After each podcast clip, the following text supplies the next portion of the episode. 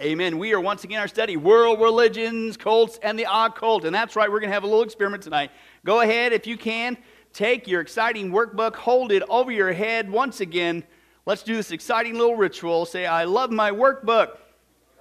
Yes, I do. I'm not going to use it tonight. Scooby Dooby Dooby Doo. There, now that we've got some more time for some folks to get in here, we are once again in our topic. The eighth topic, that's right, is called Mormonism. And just by way of recap, we are just getting started, and uh, we're going to kind of, we're still dealing with kind of the history, the background of Joseph Smith and Mormonism. We've already saw last week, uh, last time we were here, if you were into this, uh, the first one, the whole premise of Mormonism. How do you decipher that this thing is true or not? Well, it's all based on a feeling, which is a perversion of the James 1 5 text okay that you get uh, how do you know it's true? You don't uh, do a berean you don't check it with the bible. You just got a burning in the bosom which could be uh, uh rotten pizza chicken. Pick your food that gives you heartburn. That's not how you decipher truth. But that's the basic core premise of it which tells you right out of the gates hey that's a problem. Really? I'm just going to go by feelings to discern something wrong? Feelings can deceive you. Also, which account, Mr. Joseph Smith, uh, and which version, Joseph Smith, and how many different times did you change if this is supposed to be true and, and a more accurate, and as he says, the Book of Mormon, the most accurate books of the whole planet that could lead you better to God than any other book, then why are there so many different accounts? And that's historically verified. Speaking of which, uh, even with the Book of Mormon, as we will see later in greater detail, Book of Mormon doesn't even agree with the other writings that they have. Uh, so there's no consistency there. And speaking of which, no archaeology evidence, period. If this is really factual and this really happened and really came from God and God doesn't lie, then how come we can't find nothing? We find zero. No coins, no animals, no dead bodies of these thousands upon tens of thousands, if not millions of people dying in these. Ba- we find nothing. Okay, then we saw, of course, the word Mormon, right? The whole thing, I'm telling you guys, is we're going to get into this even more so tonight we're going to see that Joseph Smith, in a nutshell, and I don't know how any other way to put it, just being blunt, but just the guy's a liar. He's a liar, and he is a fantastic storyteller. Okay, but as we will progress, he's not just a storyteller, like he's got a vivid imagination. He rips people off. He rips it off, we're going to see tonight in Freemasonry. He rips it off of even current accounts. Okay, the guy just put a bunch of mishmash stuff together, and that's where it comes from. And we're just dealing with the evidence, okay? But Mormon, we saw, comes from, believe it or not, that's not something no shake. It doesn't mean more good from the reformed Egyptian, as some would say. Excuse me, that was a word used back in his day to, to the boogie monster, the she monster. Okay, that was that was used during his day, and in the Oriental, they got a problem with that. It was saw it means devil's gate, so they don't typically use that when they're witnessing to Orientals because that's what it means. And we left off, it is extremely racist. Okay, as we will see eventually when we get into other cults that arrived about the same time frame, the birth of Mormonism, you also had the birth of Seventh day Adventists, Christian science, some of the, a lot of the charismatic fringe groups, okay? You're all, and uh, you're going to see uh, that they were extremely racist, a lot of them as well uh, especially with Ellen G. White and her doctrine of amalgamation, where her version of the black African race was he would say that uh, black Africans are cursed because they stayed neutral in this thing. She comes up with a doctrine called amalgamation, still on record, believe it or not. Uh, Seventh day Adventists, and that she said that they are uh, derived from amalgamation from bestiality. Very, very racist. Same thing you got here with uh, Mormonism. Complete heresy, obviously. Just crazy. And that's the kind of stuff that they want to keep hidden from you. And that's what we see with Joseph Smith, and they just try to cover these records up. And when they come knocking at the door, they sure don't tell you this stuff, okay? Then we left off with just a little bit of a, a teaser with the occult ties. We're going to get in a little bit of that tonight, and then, Lord willing, also next week, Lord willing. And then we're leaving with tonight with a couple questions. All right, with all that said, okay, that's not a good track record. It ain't looking good okay? But if you talk to Mormons, they just got this oozing love of Joseph Smith. In fact, he's supposed to be even better than Jesus, right? And remember we saw before in the video that uh, Joseph Smith, that they believe that uh, when people die, you're going to stand before the judgment seat and Joseph Smith is going to be there. So this guy, he's the, the guy, right? He's supposed to be the great prophet. In fact, they make him out to be like, to quote, the lamb led to the slaughter. And so that's the question. Was Joseph Smith really, number one, was he really a, uh, a martyr? Right? He was just some guy, just had this truth, this genuine so called vision. And, and unfortunately, the people just shot him. He was just trying to, but he surrendered his life. No, it's a lie too. Big lie. In fact, wait till you hear who shot him. But let's get into that. Uh, after the publication of the Book of Mormon, Mormonism, unfortunately, is my word there, began to grow. Uh, because their religion was so deviant from Christianity, hello, uh, plurality of gods, polygamy. Joseph, we'll get into this in much greater detail, was said to have up to 27 wives. Okay? And that's part of the reason why people hunted him down. Uh, he was sleeping with their wives. Persecution soon forced them to move from New York to Ohio, then to Missouri, and finally Nauvoo, Illinois. Okay, and he was uh, shot and killed not too far from Nauvoo. Nauvoo was right there on the, uh, the I believe, the Illinois Iowa kind of corner border there with the Mississippi, just a little bit inland, about a half hour drive car. I don't know how long it take to walk or use a horse back then. How many of you guys realize they didn't have cars back then? Praise God, you're discerning Christians all Three of you. The rest of you? Wow, you're. I'm glad you're here. Maybe we should start back with the discipleship 101 studies, but I won't go there. Uh, but anyway, so but it's about, about, a half hour away, and uh, that's where he eventually died. But so he's in there in the Nauvoo, Illinois. People are ch- chasing him down. Right? This guy's, what in the world? What? what, what? Okay. Anyway, so but after being accused of breaking some laws uh, in Nauvoo by destroying a printing press that was supposed to be publishing harmful information about Mormonism, uh, Joseph and his brother Hyrum ended up in jail. A mob broke out into the jail and killed Joseph and his brother, and that's where they'll, they'll, they'll say, oh, yeah, that's what happened. But it was just a lamb led to the slaughter. Guy was there just trying to tell the truth, and people took him out, and it was bad. No. Let's get into the real history of what happened. And this is historical record. This is easy to demonstrate. I don't know why they would even try to dispute this. Well, actually, I do know why, because the guy was not a martyr. Okay, but anyway, and I quote, the events leading to the death of Mormon founder Joseph Smith are, quote, much like the events surrounding his life. Their word, not mine, full of contradiction. Okay? To hear Mormons tell a uh, story, Smith did no wrong. But let's take a look what happened and caused uh, his death. Uh, quote, when an opportunity uh, to murder Smith finally came, and this is a historical record, it grew paradoxically out of the events within the Mormon church. Mormons hunted him down, right? That's what you, hey, wait a second. You didn't tell me that when you came knocking at the door. What's going on with that? Well, and here's why. A conflict over the issues of plurality of wives and him sleeping with other guys' wives, uh, even uh, other Mormon guys' wives. In fact, he would tell them that uh, you have to, you know, let me sleep with your. I mean, again, we're going to probably have a whole study just on polygamy uh, and their beliefs with that, and him and uh, Brigham Young. Uh, but the conflict arose over that, other uh, extreme doctrines and things that nature. And this was within the circle of Mormon leaders, right? And uh, it, it, oh, it, broke in about 1844 in the spring there.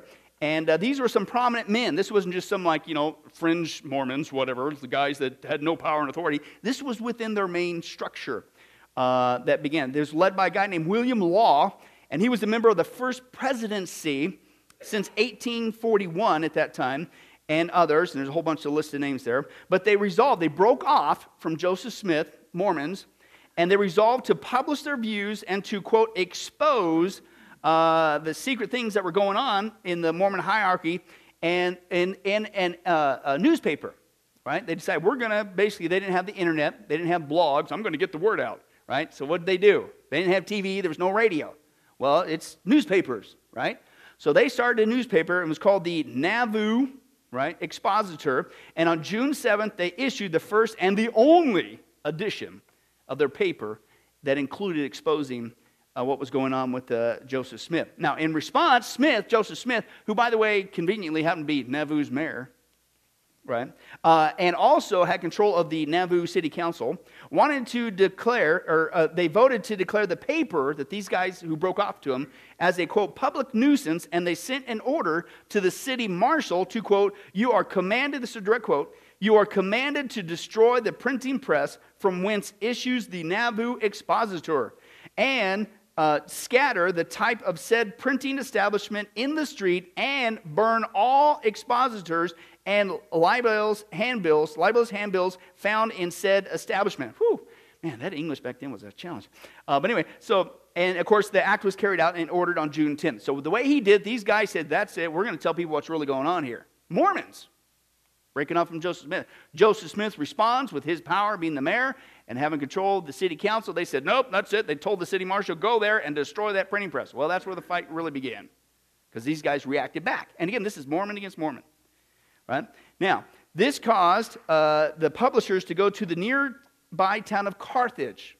Right? So again, this is Nauvoo, Carthage, about a half hour car ride uh, inland, right? And to obtain an arrest warrant for Smith, because he's the one ordered to destroy their property and their stuff and the newspaper, and charged them with, a, a, with riot. Joseph Smith and the council there. So the municipal court of Nauvoo, composed of Mormons who were sympathetic to Joseph Smith, they didn't see that way and they acquitted him and the other that were accused. Then they were examined by a guy named Justice Daniel Wells, and again they were acquitted. Uh, but because Wells did not have authority in such case, this led to a third examination, and this too ended up with the defendants being found not guilty. So they're getting nowhere, right? However, Joseph Smith, if you will, makes a fatal error. He sought the help of Illinois governor, right? Goes over their head.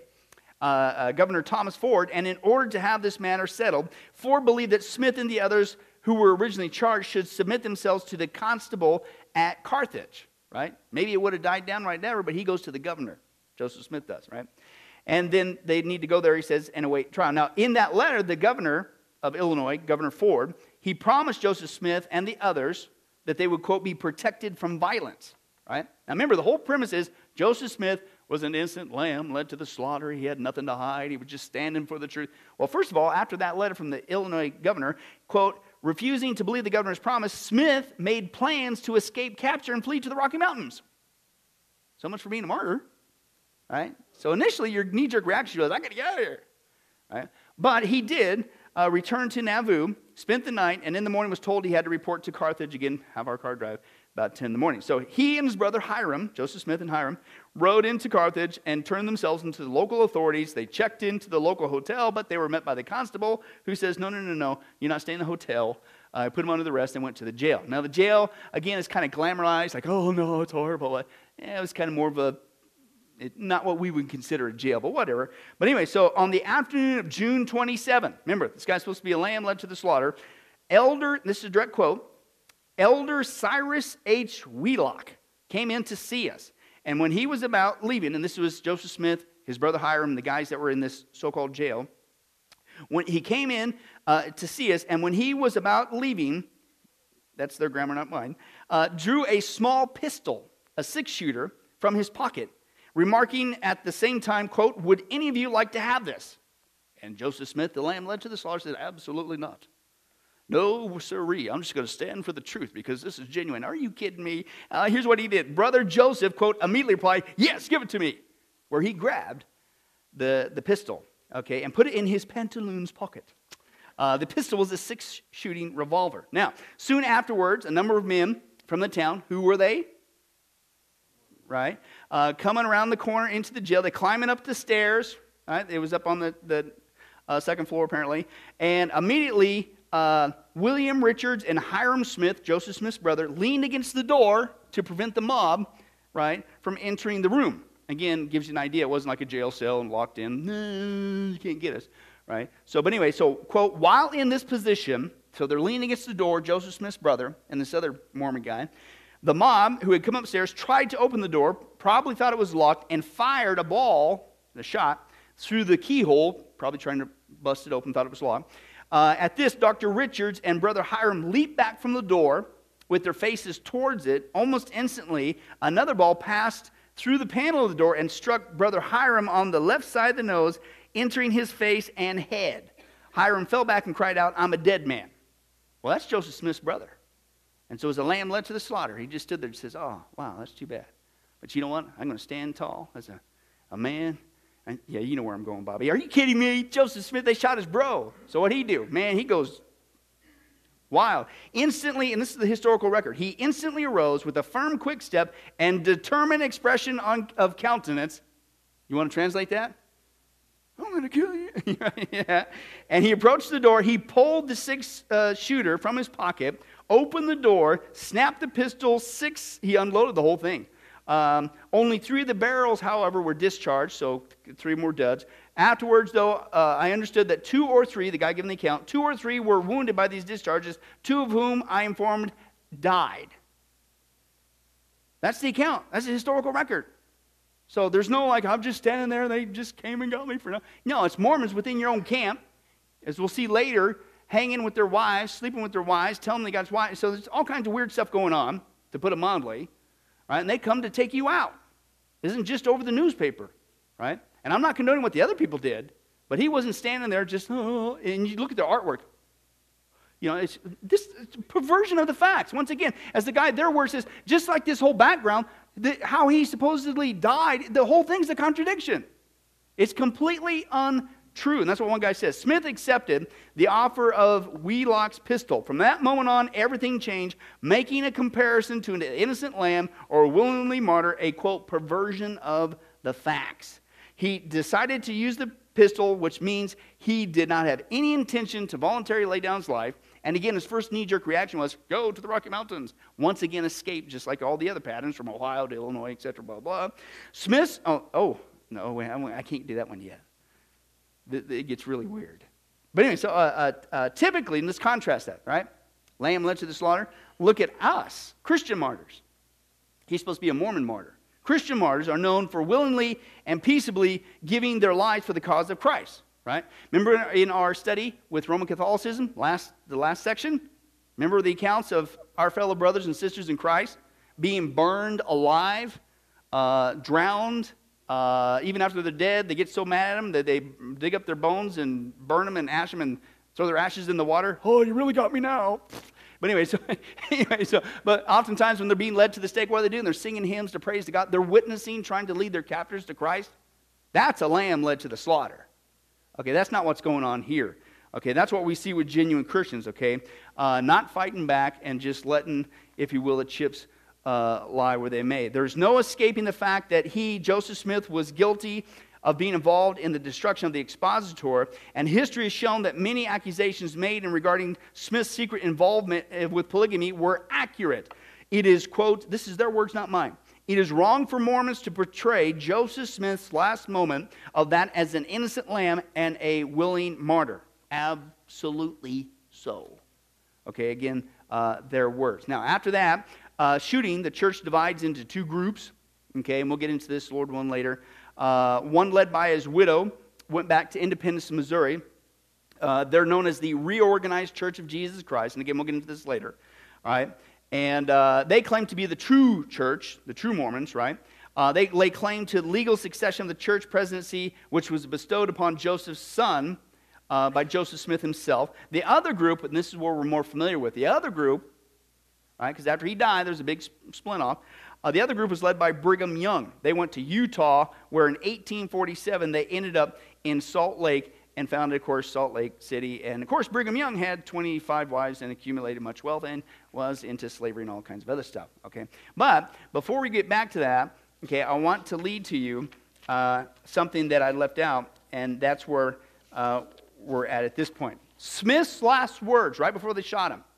Okay, now is the whole thing's a bunch of contradictions, that's a kind word, lies, and even their own history of how their own leader not just came up with this story, okay, is a lie, but how he died and how they portray him is a lie, okay? But he did something right before he died, and this helps to explain uh, some of the uh, things in Mormonism, okay? He did this, quote, his last words were, O Lord my God.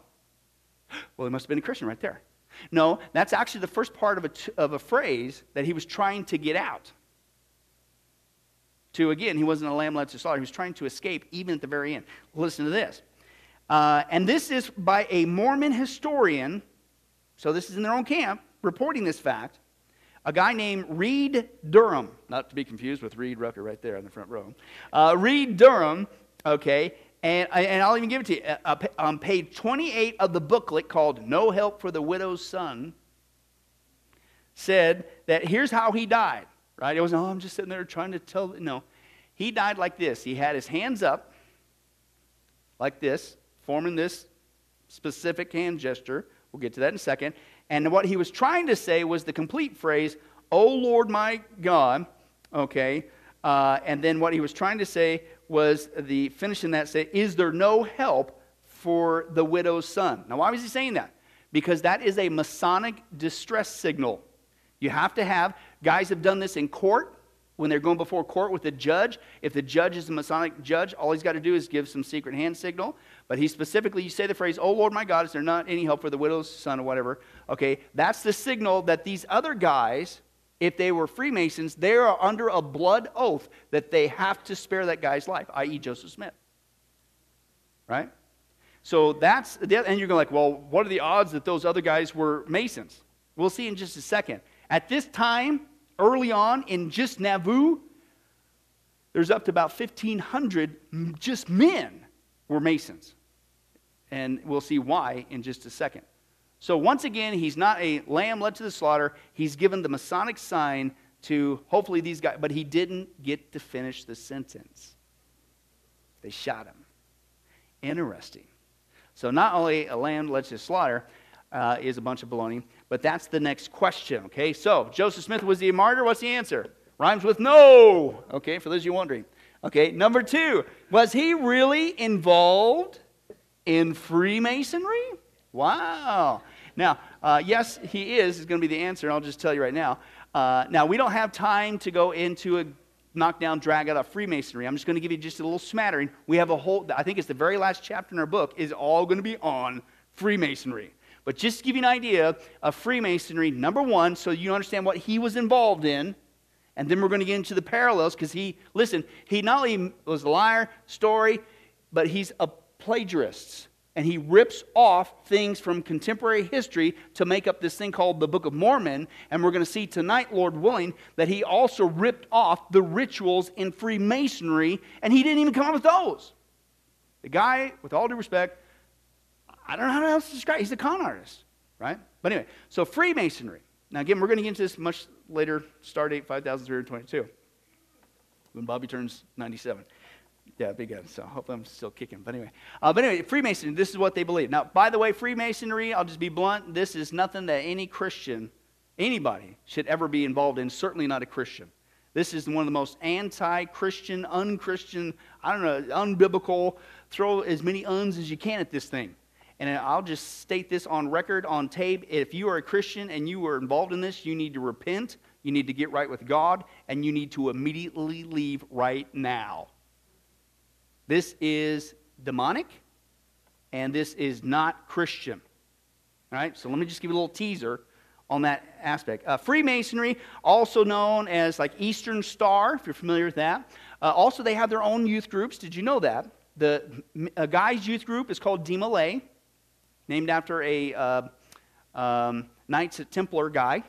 Okay. Also, they have a youth group for girls, and it's either called Rainbow Girls or Job's Daughters okay? And I could tell you stories of being a former youth pastor way back in the day, last week, of a church that was major, mega into Freemasonry, and their, their youth group was Demolay and Job's daughters in the church, right? Uh, I've dealt with people in the church, uh, deacons, board members, involved in the local Freemasonry lodge controlling what was going on in the church and also restricting what was to be taught at that church. I had one guy I was teaching because basically what we're going to see Freemasonry, basically, come one, come all, right? Christianity is not exclusive. Jesus is not exclusive. You know, you just got to believe in a supreme being, but you can fill in the blank, right? So the last thing you want to do is start saying that Jesus is the only way. Well, I'm preaching a sermon, Jesus is the only way. So this guy, I didn't know at the time. Later, I found out he was a Mason in the town. And this is in the church leadership right? And he comes up to me after that sermon and he looks at me, big old guy. Of course, everybody's big compared to vertically challenged people like myself. But this is a big guy, big guy, like six six, big. His hand could eat my head. Right? So he comes up to me and he just he looks down and he just gets in my face and he says, "I don't want to hear that preaching no more. We shouldn't be talking about other religions." Because I was doing a comparison. Here's Christianity, but here's a little bit of Mormonism. Here's what uh, the uh, uh, Muslims and Jehovah's Witnesses, you know, just doing how, how, they're radically different. The exclusivity of uh, exclusive. The gospel is exclusive, uh, right? And compared to that, nothing in great detail like we're doing now, right? But that was enough to get them riled up. And so basically, I went and did a visit uh, after that, and because his wife said, "How oh, you met? You want to talk to him?" He's kind of upset. What? So I want to talk to him. And so we're going around and around and around. I'm basically, saying, listen, how am I supposed to be a loving person if I can't tell people that their way is the wrong way, which means they're going to hell? And then if I can't say nothing, then how's that being a loving person? Couldn't answer whatever. But basically, you know how the conversation ended? Looked me straight in the face like this, and said, "I've seen a lot of you come, preachers. I've seen a lot of you preachers come and a lot of you go. It was a threat right my face. So what did I do next week? Kept preaching on it. and I'm not saying that to boast. It's like you can't back down. But this is in the church. So we'll have probably, Lord willing, more stories once we get to that. But Freemasonry is not the same thing as Christianity. Get out. Just get out, get out, run, run. Don't make apologies. Get out now. You do not want to align yourself with that. But basically, Eastern Star, Freemasonry, DeMolay, Job's Daughters, Rainbow Girls, etc., the same thing. All you got to do is believe in the existence of a supreme being, which includes the gods of Islam, Hinduism, any other world religion, basically. It's unbiblical, it's anti Christian belief. Okay, it has the outward appearance of just being a good old boys club, good for business, especially. Same thing with Mormons, right? You want to get a job, you want to get some furniture, you, you want to get a promotion, you want same thing, which again, when you understand the ties of the Freemasonry, they're doing the same tactics. Okay, is that? Uh, but basically, uh, the very process of joining Freemasonry's lodge requires Christians to ignore, again, the exclusivity of Jesus Christ as the Lord and Savior. Uh, so, in fact, they even say you shouldn't even mention his name. But if you're a Christian and you're in this, why would you, how could you submit to that? If you can't even mention the name of Jesus Christ. And if you certainly can't say he's the only way to heaven, why would you want to be a part of that? Red flag, red flag, run. Right? And we're just getting started, okay?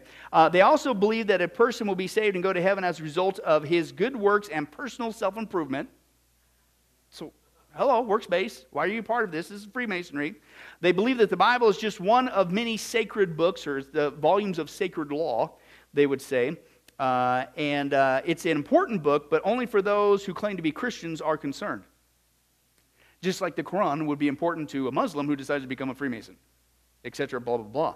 Uh, there's nothing exclusive about the Bible. The Bible says there's one God, but Masons say that basically they invite people of all faiths, even if they use different names for, quote, the nameless one of a hundred names. No, there's only one God right? But again, this is that the, the basic belief. Masons view that there is no doctrine to the deity of Jesus Christ. They deny that. It's also deemed to be unmasonic to invoke the name of Jesus when praying and even mention his name in the lodge. Okay? Suggesting that Jesus is the only way to God in the Freemasonry lodge contradicts their principle of tolerance. Right? So basically, in a nutshell, all religions come together, just be under the umbrella of Freemasonry. Kind of reminds you of Catholicism, doesn't it? What we just finished up uh, before.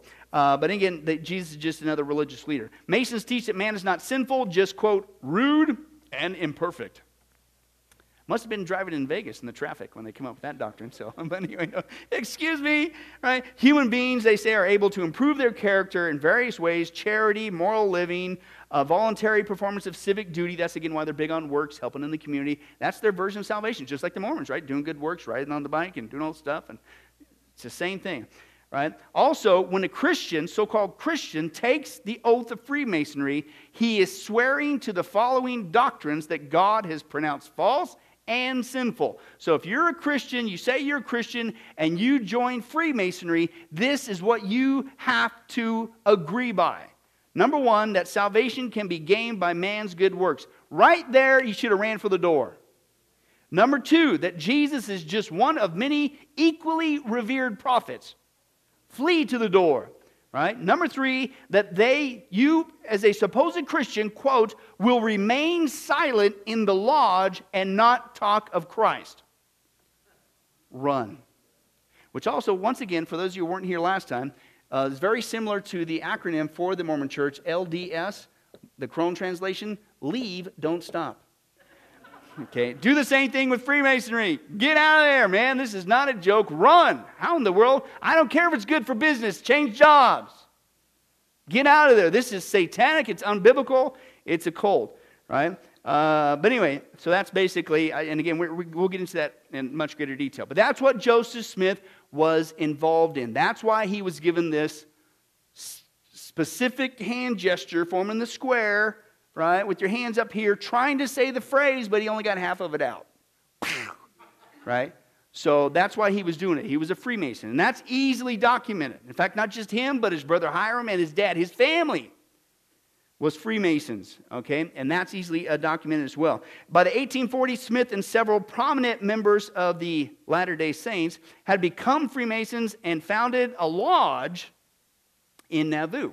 Illinois, in March uh, 1842. Soon after joining Freemasonry, Smith introduced a temple endowment ceremony. Now, this is their big temple that we're going to see in their the temples that you know only the ones who on the priesthood. You got to go on your bike ride tour. You got to have a referral. You got to pay up your cash, thirty percent, right? And they're going to pull your W twos uh, if you don't pay up. So you got to go through all that.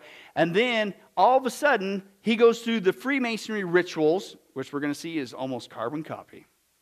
And just a matter, I kid you not, of weeks of him becoming a Mason, going through those rituals, guess what he comes out with? His own ritual, but he doesn't call it Freemasonry. It's called the Temple Endowment Ceremony. You liar. You ripped it off from Freemasonry. We'll get into that in just a second, okay? And uh, anyway, and so he remained a Freemason unto his death. And again, that's what he was trying to do to save his skin, not be a martyr, to the very end. Now, uh, other significant leaders uh, were also uh, Masons, including Big Brigham Young, who I believe even wore his Freemason pin his, the rest of his life. Okay, so he was a Freemason. Uh, Heber Kimball and John C. Bennett, listen, um, also among the Mormons, soon over 1,500 Mormon men in the city of Nauvoo, which obviously was a small town, uh, were practicing Masons. So he had a pretty good odds if he could have got the whole rest of the thing out, they might have spared his life because they have to take a blood oath because that's a Mason brother. Even if he's guilty, I don't care what he's done, we cannot kill him. But he didn't get it out. Uh, and in fact, he wasn't just a Mason. 1842, Smith became a Master Mason. He was also raised to the third degree of Master Mason on site by Grand Master Jonas of the Grand Lodge of Illinois. Joseph Smith's family was a Masonic family. Uh, they lived by, they practiced the tenets of Freemasonry. His father, him, his brother. Uh, in fact, uh, it's documented that his father was raised to the degree of Master Mason on May 7th, 1818, in the Ontario Lodge, number 23 of Canandaigua, New York. His uh, brother Hyrum was a member of the Mount Moriah Lodge, number 112, in Palmyra, New York, where they grew up. The LDS Church temple uh, worship shares all kinds of similarities to Freemasonry. And we're going to get into this in great deal, detail in just a second. I mean everything from whether they're, what they're doing with the secret handshakes uh, to the symbols that they have displayed inside, outside, all over. It's just the guy literally ripped them off from Freemasonry. Okay. In fact, listen to this: uh, Masons uh, exchange secret handshakes. Right? There's certain ways you got to do with your thumb and all this other stuff, and again, we'll get into that later. Uh, to identify uh, other Freemasons, again in public or in times of distress, like he was trying to do and things of that nature. Well, Mormonism teaches these handshakes. They got their own secret handshakes, but guess where they got them from? But all he did, he took the same uh, term, he take, and he just changed the terminology, right? Uh, Joseph Smith said that you have to give these secret handshakes and these temple things, right? And I believe some of it's like behind, you got with your hand behind the curtain and all, you know, whatever. Anyway, but these are given uh, not to identify a fellow Freemason, uh, but they're given to sentinel angels so that Mormons may be admitted into the highest kingdom of heaven. Okay? Because again, they got three tiers, right? And it depends on your work. So if you want to make it all the way to the top, you got to really work at it. And that literally is what the, the celestial kingdom at the top, where you get to eventually become, you don't want to be on that lower level. You want to be on the third level, that top level. Because you do that. Hey, according to their teaching, that's right, you get to become a God. Your wife gets to become a goddess if you call her secret name out on Resurrection Day. Uh, and I uh, don't think they didn't hold that over their head. They do still to this day. Uh, but also, then you get to forever populate your own planet with spirit babies. Yeah, my wife doesn't want to do that either. But uh, two kids were enough. But anyway, let's move on. LDS temple garments, right? Temple garments. Again, uh, I'm telling you, let's just get into this to where the, you got the parallel going on. It just he he ripped it off. Now, uh, believe it or not. uh, this, what, everything I'm going to say to you right now uh, is Freemasonry, but it's also all over the place with Mormons. And I'm telling you, the guy just ripped the whole thing off. Okay? Joseph Smith. The all seeing eye. Huge with Freemasonry. Again, we'll get into this much greater detail later. But right now, to this day, on the top of the towers of the Salt Lake Temple is the all seeing eye. Still in the temple. Uh, Freemasonry, Mormonism also have with the apron the beehive. We'll get into this in just a second. Beehive is a big thing with Freemasons. It's supposed to be an icon of industry and stuff. Big in uh, also uh, Mormonism as well. The square and the compass, the emblem of clasped hands, the five points of fellowship. Wait to hear who also has a five points of fellowship. And that's basically this. They basically, it's this little ritual that you go through. This, the, the Masons have it, okay? Uh, but it's basically you got foot to foot, then you go knee to knee, then you go hand to hand, then you have breast to breast, and then you have the, the left hand uh, behind the back. Uh, or some of the mouth, there's a variant that's there. So basically, they, they, they both just, and I'm telling you, tit for tat, what are the odds of him? He's supposed to have this new vision that's supposed to be better than anything else, and then you're going down, right down the line, carbon copy everything that more, uh, Freemasonry has, even their symbolism, even their rituals, even their verbiage, uh, even their uh, secret handshakes. Uh, it, it just, there's no way it's by chance. Special garments, uh, garment markings uh, as well. in fact, let's get into that, t- the endowment ceremony, right? Now, the endowment ceremony, they do this as they're working their way to the priesthood because they want to make it to the maximum level, right? The celestial kingdom. And believe it or not, we got actual recordings. People have recorded what's supposed, what's going on there, right? And let me give you just a little transcript of this. And this is the, the, the practice of, of the endowment ceremony, right? That basically Joseph Smith, he went through a ceremony with Freemasonry, and then all of a sudden, weeks later, hey, he's got his own. So that's, this is the ceremony. Brethren and sisters, you are here to receive your own endowments. Uh, should you have been washed, anointed, and clothed in the garment of the holy priesthood, and also for those who are representing deceased persons, because they go through this ritual also for the dead. We'll get into that later. Why is baptizing the dead? Why are the Mormons so big on genealogy? Why are they so big on the dead? Uh, why is that a big doctrine in the Mormon church? We'll get into that great later. And believe it or not, it has to do uh, partly with Joseph Smith's brother. And uh, but anyway, we'll get into that later. But they also, at the same time, not only you got to go through this washing ritual, you not only have to wear these garments, which I'll get into in a second, during this secret ceremony. It's supposed to be secret, but you're also being given a new name, a new special name, right? And uh, you have this garment, they say, placed upon you. And but the realizing of these blessings, quote, depends on your faithfulness. Right? So again, it's all works based, whatever. And there. So there they are. They're going through this ceremony, and I'm going through it kind of fast. I'm just giving you a little nutshell because I'm trying to draw that parallel.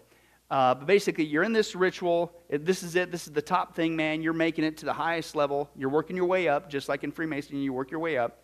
Okay? But you, you got your garment, you've been washed and cleansed, supposedly. You got your garment on. You also got this new name. Now, they say, quote, you've had a new name given to you, which you were uh, told never to divulge and never forget. And this new name is the key word by which you will be required to give at a certain place in the temple today. Uh, but also, uh, they're going to need it for later. Say, so the big thing is you, you got the, the garments on, you've been washed, you've been cleaned, you're going through this ritual. It's a works-based salvation. You're trying to work your way to the top level, okay, and you get this new name. Now, that's a lot. First of all, uh, works-based salvation, I mean, that's a nightmare. How do you know it's enough? Who, who, who's, what if you did 100,000 good things and you get there, so to speak, and it's 100,001? Oops. Right? You, you never know. It's a nightmare. And plus, you got to remember this new name. Oh, by the way, these supposed new names, these secret names that they give these people, uh, Mormons who've come out and have gone through this temple service. Okay, uh, one report, the guy says, actually, it's about 12 names and they just recycle them. But see, the orders are you can't tell anybody, so nobody knows. So, whatever. But anyway, so new names, new names. Now, that's just, you can't ever forget this new name, right? Hope it's got a good jingle because have you guys noticed that the older you get, it's, you forget stuff. I mean, their, their eternal destiny, you better not. For, in fact, let me give you a couple examples real quick. I, I got to take this little detail. Uh, don't forget. Uh, there's elderly guy. He's talking with a friend. He says, "My wife and I, we tried a new Chinese restaurant the other night, and it was really good. I, I think you and your wife would really enjoy it." And so his friend said, "Really? Uh, hey, we'll have to try it. What was, what's the name of the restaurant?" And the guy goes, "Ah, let's see. What was the name? I, I, I can't. Hmm." I can't think of what. Oh, hey, uh, what's the name of, the, of, a flower? It's, um, it's real popular. It's long stemmed. It's got thorns. And the other guy goes, Rose. And the other guy, he says, Yeah, that's it. Hey, Rose, what's the name of that restaurant that we ate at the other night? You know, and that, that, that, happens to you when you get older, right? And, and one guy, uh, this one, he said this, he, he was invited to a dinner uh, by his elderly neighbors. And the old gentleman there, uh, he endearingly preceded every request to his wife honey, darling, sweetheart pumpkin, sweetie pie, you know, all those pet names. And so the guy, the neighbor was impressed. And, and, especially since the couple, they've been married about 70 years. Well, the wife, she goes off to the kitchen. So he, he the neighbor guy, he asks this older gentleman, he says, Man, I, I just think this is awesome. After all the years you've been married, you still refer to your wife in those uh, terms. And the elderly guy just hung his head and he says, Actually, I forgot her name about 10 years ago. but this is serious stuff, man. They give you a new name, you better not forget it. You know, oh, you, know, you work your way there, you don't know much. But anyway, so this is the temple. But let's get back on target. The garments, right? Let's get back to the garments. Freemasonry, Mormons, same thing. The garments, okay, they call them the garment of the holy priesthood, right? Uh, you and I, uh, the, the name on the street is magic underwear. Okay, now they don't like that term, but that's because it's supposed to have magical properties too, right? And it's a type of underwear worn by them, and they have it in this endowment ceremony. And they are told you got to wear this day and night for the rest of your life, right? Okay, and believe it or not, they say when quotes their words, not mine. When properly worn, this garment provides protection against temptation and evil. In fact, quote, tales are told of Latter day Saints who credit their temple garments with helping them survive car wrecks, fires, and natural disasters. Hence why the average person, non Mormon, would say, What is that, magic underwear? Okay, that's what it is, but that's what they believe. Now, the garment was first described in the 1840s. It's a one piece undergarment extending uh, originally from the, the ankles all the way up to the wrists. You're completely covered except for your head, basically, and feet and hands. Okay, uh, it looked like a, they called them the Union suit. You know what that is? It's basically remember the miners when they take their coveralls, they had that big old, they'd have that those red pajamas on, right? They covered them basically the whole thing. Well, that's what they that's this that was their uh, first version of this secret garment that they had to wear in this. Uh, men and women. Uh, they're basically, uh, they also had an open crotch. They had a collar. It was unbleached cotton, was held together with ties and a double knot, and most of them were homemade. The original garment had four marks that were uh, snipped uh, into the cloth as the part uh, of the Nauvoo endowment ceremony. And the marks were the reverse L shaped symbol on the right breast, the V uh, shaped symbol on the left breast, and horizontal marks on the navel and above the right knee. And uh, later they became embroidered, but they left these, they, they put these specific markings on them. Okay, now, according to Mormon doctrine, these marks are special and they're sacred symbols, right? Actually, uh, they are the square and the compass symbols of Freemasonry. Quote, Joseph Smith had been initiated about seven weeks prior to his induction, uh, introduction uh, to the endowment ceremony. So, seven weeks prior to him coming up with this whole thing, he just got done going through the Mormon ritual, which does the same, or the Freemason ritual, which does the same thing. The V shaped symbol on the left breast is referred to as the compasses. The reverse L shaped symbol on the right breast, referred to by the early church leaders as, quote, the square. Hello. Okay, and then I'll have time to get into it. But basically, in 19, remember, you're supposed to, this, don't touch it. This is it. This is sacred. Used to be the old uh, union suit all the way here, all the way down, right? Don't touch it. Secret magic underwear, so to speak. Wear it the rest of your life. You can't mess with it. Well, they started messing with it right? Again, I thought you, that's, where, that's where you're supposed to not touch it. What are you doing? It's got to stay the same. And this is supposed to be legit. Well, in 1923, LDS President uh, Heber Grant stated that after prayerful consideration, um, uh, that the leadership unanimously decided that specific modifications would be permitted to the garments. Sleeves could end at the elbow, remember, because they went all the way here, all the way down to the ankles, uh, and uh, the lace could be shortened just below the knee, okay, and you could use buttons instead of strings. Uh, and they eliminated the open crotch. They closed that up. Well, wait a second. I thought it was supposed to stay the same way and whatever, but now you're making adjustments on it. Okay. Uh, other changes were made in 1923, which shortened the sleeves and legs and then eliminated the buttons. Then in 1930, the LDS built the, listen, beehive clothing mills. Now, of all names for you to, and, and the clothing mills is responsible for manufacturing and selling these secret garments, supposed secret garments. Now, of all names for you to call this garment that was ripped off from Freemasonry, you use a Freemasonry term. Beehive is a big giant symbol in Freemasonry. And that's what you name this place that makes these things. Anyway, in the church's handbook, they tell you you have to wear these garments day and night and quote that they should not alter them. But they keep altering them. And they continue to do it even today. Uh, in the 70s, they made another uh, alteration. Basically, uh, it went into uh, the first two piece garment, because it used to be one big old jumper jammy, right? Now it's two piece. And, and basically, I think people are like, it's hot. Because you have to keep this underneath your normal outfit. And you have to hide it from other people. They can't know that you're wearing this, right? Especially unbelievers. So it's like walking around in Vegas with two sets of clothes on. And they still do it today. We had some neighbors that used to live not too far from us, and uh, the lady would never wear shorts. You know why? Because she had her secret garment on, and uh, she would always wear these ones that look like, uh, you know, the shorts that come just over the knee. That's as low as she would get. Why? Because it was just long enough to cover her outfit in the middle of summer in Vegas. So, but anyway, but also again, that's just the garments. They got special handsakes, uh, the moon signal, signal uh, and this is uh, Freemasonry and Mormonism. Uh, the new names given and the bloody oath.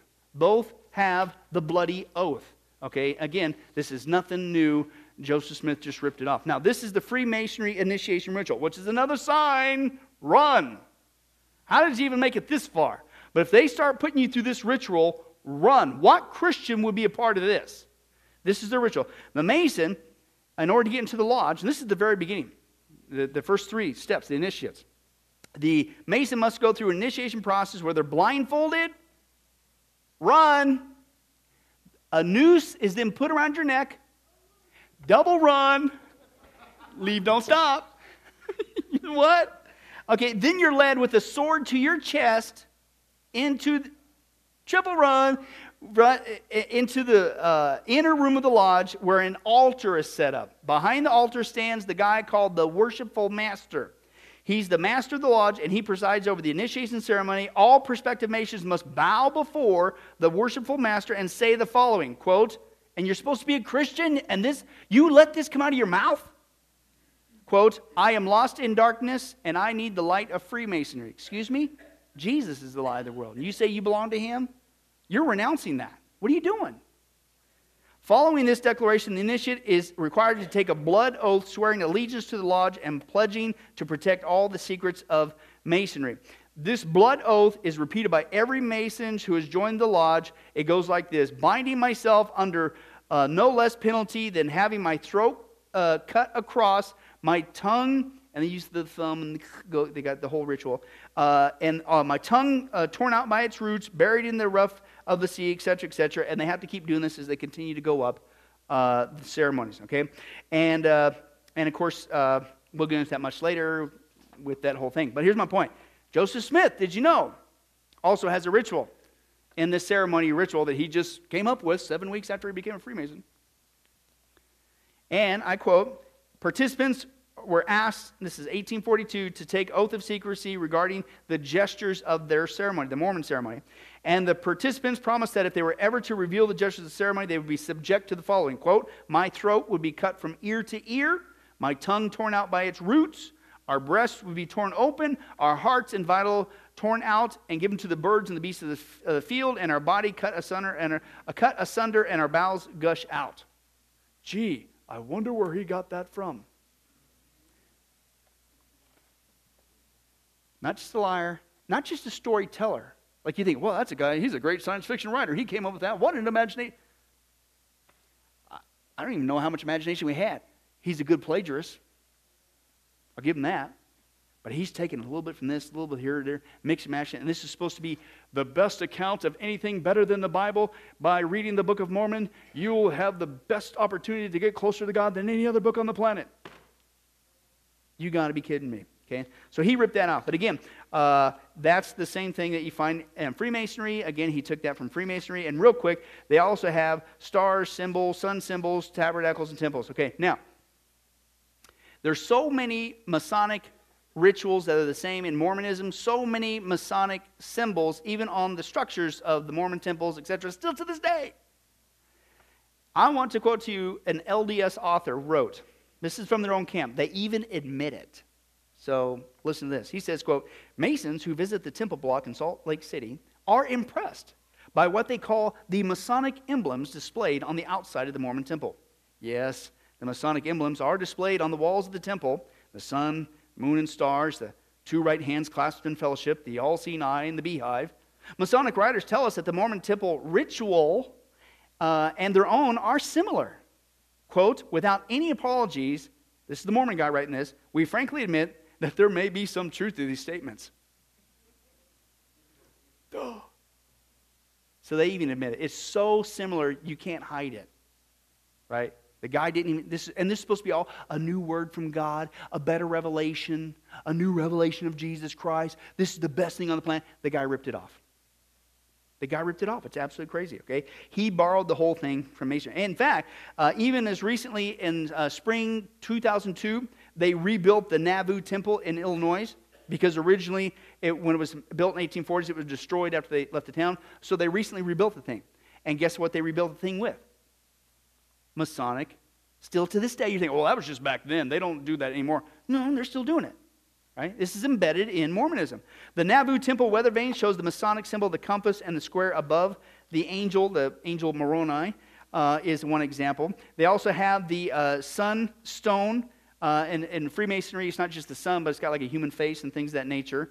Uh, many Masonic symbols, the sun, moon, stars, all seeing eye, the beehive, the hand grip, the beehive, are also placed in the Salt Lake City temple. One of the more familiar symbols of Mormonism is the beehive, and it's uh, used, the hive can be seen on Brigham Young's home, and they even call his house, quote, the beehive house. Okay? And again, he wore his uh, Masonic pin uh, his life. They have beehive the beehive, the, the Freemason beehive design, is displayed on the doorknobs of the Salt Lake City temple. Uh, many people are aware of the symbols of the temple, uh, but they're on all, not just the temples, they're on a ton of their buildings and structures. Endowment houses, temples, cooperatives, grave markers. You ever go and see that? Uh, uh, uh, tabernacles, meeting houses, newspaper mastheads, hotels, residences, money, logos, and seals. Okay?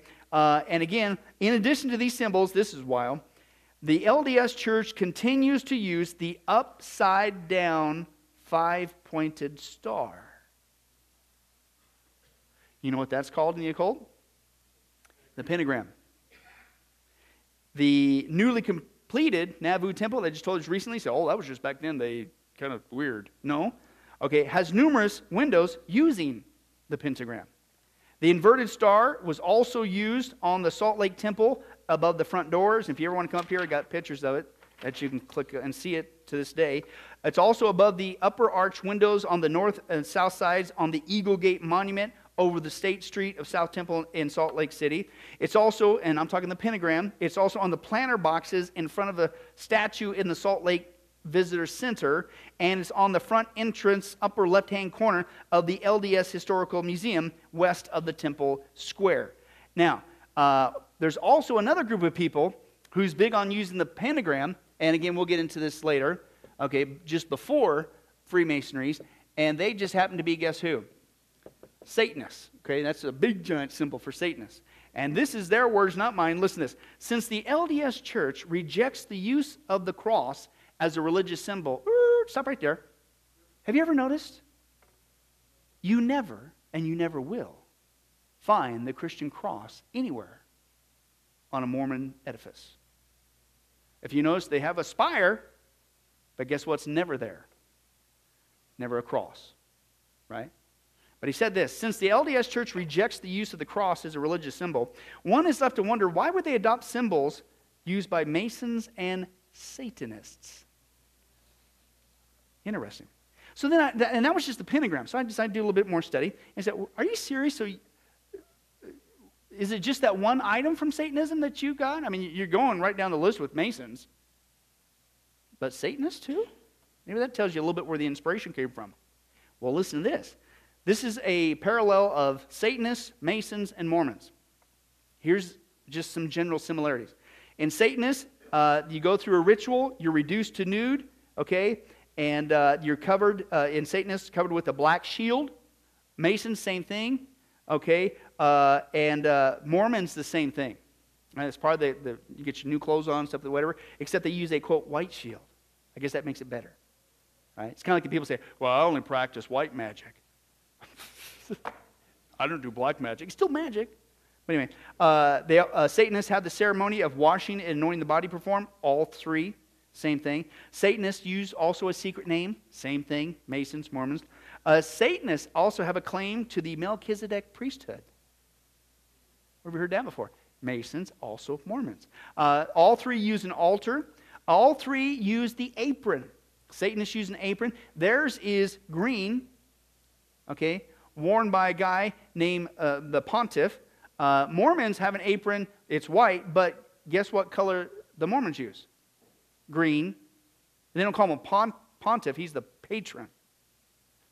Uh, they all three have the specific hand clasp that they do. They all do this secret uh, oath with the secret hand clasp. Uh, they also have the bloody oath, all three. Uh, you get the death penalty if you reveal any of these secrets. Uh, the Satanist ultimate goal is to progress to godhood. What's that sound like? Mormonism, to progress to godhood. And of course, Satanists uh, practice communication with the dead, and guess what Mormons do? And they really think, Mormons, we'll get into that later, Lord willing, think that they're talking to the dead. Same thing with symbols. All three Satanists, Masons, Mormons all have the sun symbol, the moon symbol, stars, pentagrams, compass square, and the all seeing eye. All three straight across the board. And guess who also does the five points of fellowship? Not just Masons, that Joseph Smith ripped it off. Remember the, the foot to foot, knee to knee, and all that stuff? Satanists do the five point of fellowship as well. That's kind of interesting as well. But man, we are out of time. And I was going to just tell you, you know, we talked about this name Mormon where it came from, right? Well, when you start getting into the occult factor here, watch this. Do you know where this other big name they use came from? Not just the word Mormon, but their supposed angel that these golden plates supposedly came from. Moroni. Do you know where that name came from? We'll have to deal with that next week, Tom. That's right. And it has to do with the occult. Shocker.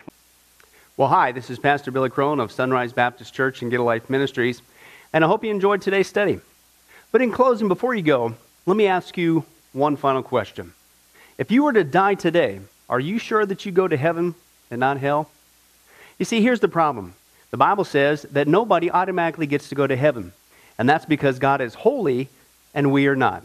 The Bible says that the wages of our sin or our unholiness or the wrong things that we have done have separated us from God. And the wages of our sin or unholiness uh, means that we deserve to die and receive God's judgment to go to hell and not heaven. In other words, we're disqualified for heaven. And that's because God being holy and us being not, the two cannot mix. So, what are we going to do? Well, that's bad enough. The other problem is we don't even want to admit this dilemma, even though God already knows it all. And so, out of love, God gave us something called the Ten Commandments to show us that we're really disqualified for heaven. We're not holy, we're not perfect like Him. Uh, let's take a, a, look at just a few of those uh, here today. Uh, the Bible says, the Ten Commandments says, You shall not bear false witness. That means lying. How many of you ever told a lie before? Well, those of you didn't raise your hand, you just did. Okay, let's be honest, folks. Let's not tell another lie. We've all lied. Well, believe it or not, that disqualifies you for heaven. That's how holy God is. He is the truth. He does not lie. And so that makes us a liar. Another of the Ten Commandments says, You shall not steal. Okay? How many have ever taken anything without permission? Well, all of our hands should have went up at that one. Uh, we've already said we're a bunch of liars. Okay, well, we've all done that. And it doesn't have to be a bank, uh, it could be a pencil in the third grade. Uh, that means that we're a thief. Okay? The Bible says that God is so holy, even his name is holy, and that's why one of the Ten Commandments says, You shall not use the Lord's name in vain. Hey, folks, isn't it ironic how uh, now the blessed name of Jesus Christ, the Bible says there's no other name under heaven by which men might be saved, Jesus Christ, has now become a cuss word? Folks, the Bible says that's the sin of blasphemy. Okay?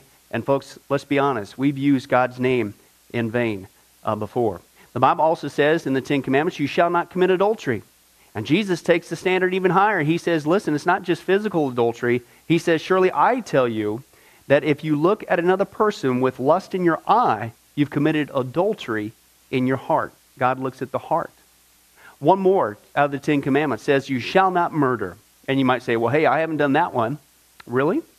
The Bible says that the sin of hatred is akin to the sin of murder. You, in other words, in your heart, wish they were dead. You pulled the trigger, if you will, in your own heart. And the Bible says God sees that, and it's just as bad. He knows the mind, He knows the hearts, the thoughts, and the intents that we have. Folks, that's just five out of the Ten Commandments. How you doing? Not very well. None of us can keep them. They're God's x ray to show us that we're disqualified. And so, when, not if, your time comes, because we're all marching towards the grave at different speeds, you're going to have to stand before God. And you're going to have to uh, say who you really are. He already knows. Hey, God, let me into heaven. Uh, I'm, I'm a liar. I'm a thief. I'm a blasphemer, adulterer, and a murderer. Folks, the Bible is clear. Such people as these will not inherit the kingdom of heaven. That's the problem. Here's the good news God so loved the world that he sent his one and only begotten Son, Jesus Christ, that whoever believes in him, what he did on the cross on our behalf, that we will not perish, we will not go to hell, but he will give us the gift of eternal life. Jesus died on the cross to forgive us of all of our sins. It's something that we don't earn, we, we, we can't earn. It's a gift, the Bible calls it, and a gift cannot be earned.